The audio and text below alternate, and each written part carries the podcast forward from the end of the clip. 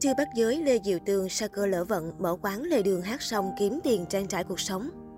Hình ảnh Lê Diệu Tường bán hàng lề đường hát xong khiến nhiều người hiểu lầm. Lê Diệu Tường bày quán bán nhạc cụ tại quảng trường ở thành phố An Huy, Trung Quốc. Tuy nhiên, không ai nhận ra nam diễn viên khiến việc buôn bán ế ẩm. Trang BCS ngày 3 tháng 12 đưa tin, các tờ báo xứ đài đồng loạt chia sẻ hình ảnh gây xôn xao của thị đế TVB Lê Diệu Tường xuất hiện tại một khu chợ nhỏ.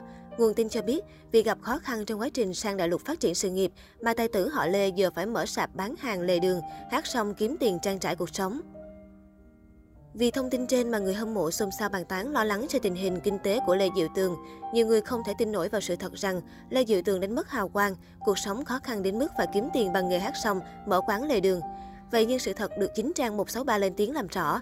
Trên thực tế, đây là những hình ảnh trích ra từ clip của nam diễn viên Đình Đám vừa chia sẻ cách đây không lâu trên tài khoản Douyin. Thời gian qua, thì đế TVB đã có khoảng thời gian du lịch tại rất nhiều nơi như Vô Tích, Phúc Châu, Trung Sơn, đồng thời chia sẻ hình ảnh clip không khác gì một blogger du lịch thứ thiệt. Các tờ báo xứ đài đã lấy về, cắt ghép một câu chuyện không có thật về Lê Diệu Tường, khiến nhiều người hâm mộ hiểu lầm. Theo 163, sự nghiệp của Lê Diệu Tường vẫn ổn định. Nam diễn viên hiện tại hoạt động ở cả Hồng Kông và Đại Lục. Mới đây anh tham gia bộ phim Quyền Vương cùng Trương Chấn Lãng. Phim đang được chiếu trên đài TVB. Bên cạnh đó, Lê Diệu Tường định cư tại Đại Lục để tìm kiếm cơ hội việc làm. Cũng theo trang 163 cho biết, hiện tại có nhiều diễn viên Hồng Kông bắt tiếng vì mức lương được trả cao hơn và có nhiều cơ hội nâng cao danh tiếng. Khán giả đại lục cũng yêu thích các nghệ sĩ xứ Hương Cảng vì họ có tài năng, sự chuyên nghiệp trong công việc. Hồ Hạnh Nhi, Thái Thiếu Phân, Trương Tấn, Chu Ân, Trương Bá Chi, Lâm Phong đạt nhiều thành tích sau khi tiến công vào thị trường đại lục. Tuy nhiên, các nghệ sĩ cũng gặp không ít khó khăn như độ tuổi và ngôn ngữ.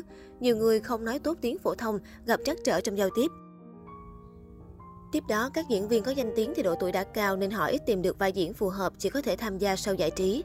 Trong vài năm qua, phim truyền hình Hồng Kông xuống dốc khiến nhiều diễn viên tên tuổi từ chối ký tiếp hợp đồng.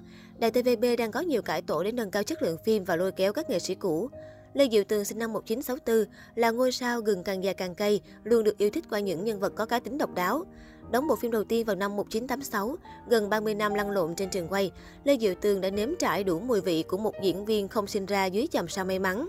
Anh phải bắt đầu từ những vai chạy cờ, lên vai phụ và thường xuyên đóng vai dàn bao. Bản thân Lê Diệu Tường chưa từng nghĩ mình sẽ trở thành một ngôi sao. Anh không có ngoại hình xuất chúng là xuất thân trong gia đình không có truyền thống nghệ thuật. Cha anh vốn là nhân viên cứu hỏa. Đến năm học cấp 2, chính phủ sắp xếp cho gia đình anh chuyển đến sinh sống ở khu Xuân Ly, Cửu Long. Khoảng thời gian niên thiếu, anh chịu ảnh hưởng rất nhiều từ cách nghĩ của cha mình, luôn cố gắng học hành để có cuộc sống an nhàn.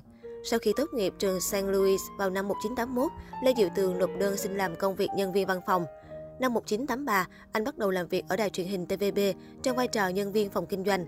Mặc dù lúc đó trong lòng chàng thanh niên đã nhen nhóm suy nghĩ sẽ trở thành một người biểu diễn trước ống kính. Cột mốc chuyển hướng cuộc đời của Lê Diệu Tường là năm 1985 khi anh gặp gỡ giám chế Lý Thiêm Thắng, Thiêm Ca. Được sự khích lệ từ vị giám chế vàng của TVB, anh đã mạnh dạn từ bỏ công việc văn phòng và tham gia lớp đào tạo diễn viên. Trong một lần biểu diễn ở trên lớp, Lê Diệu Tường được khen ngợi là đạt đến trình độ chuyên nghiệp.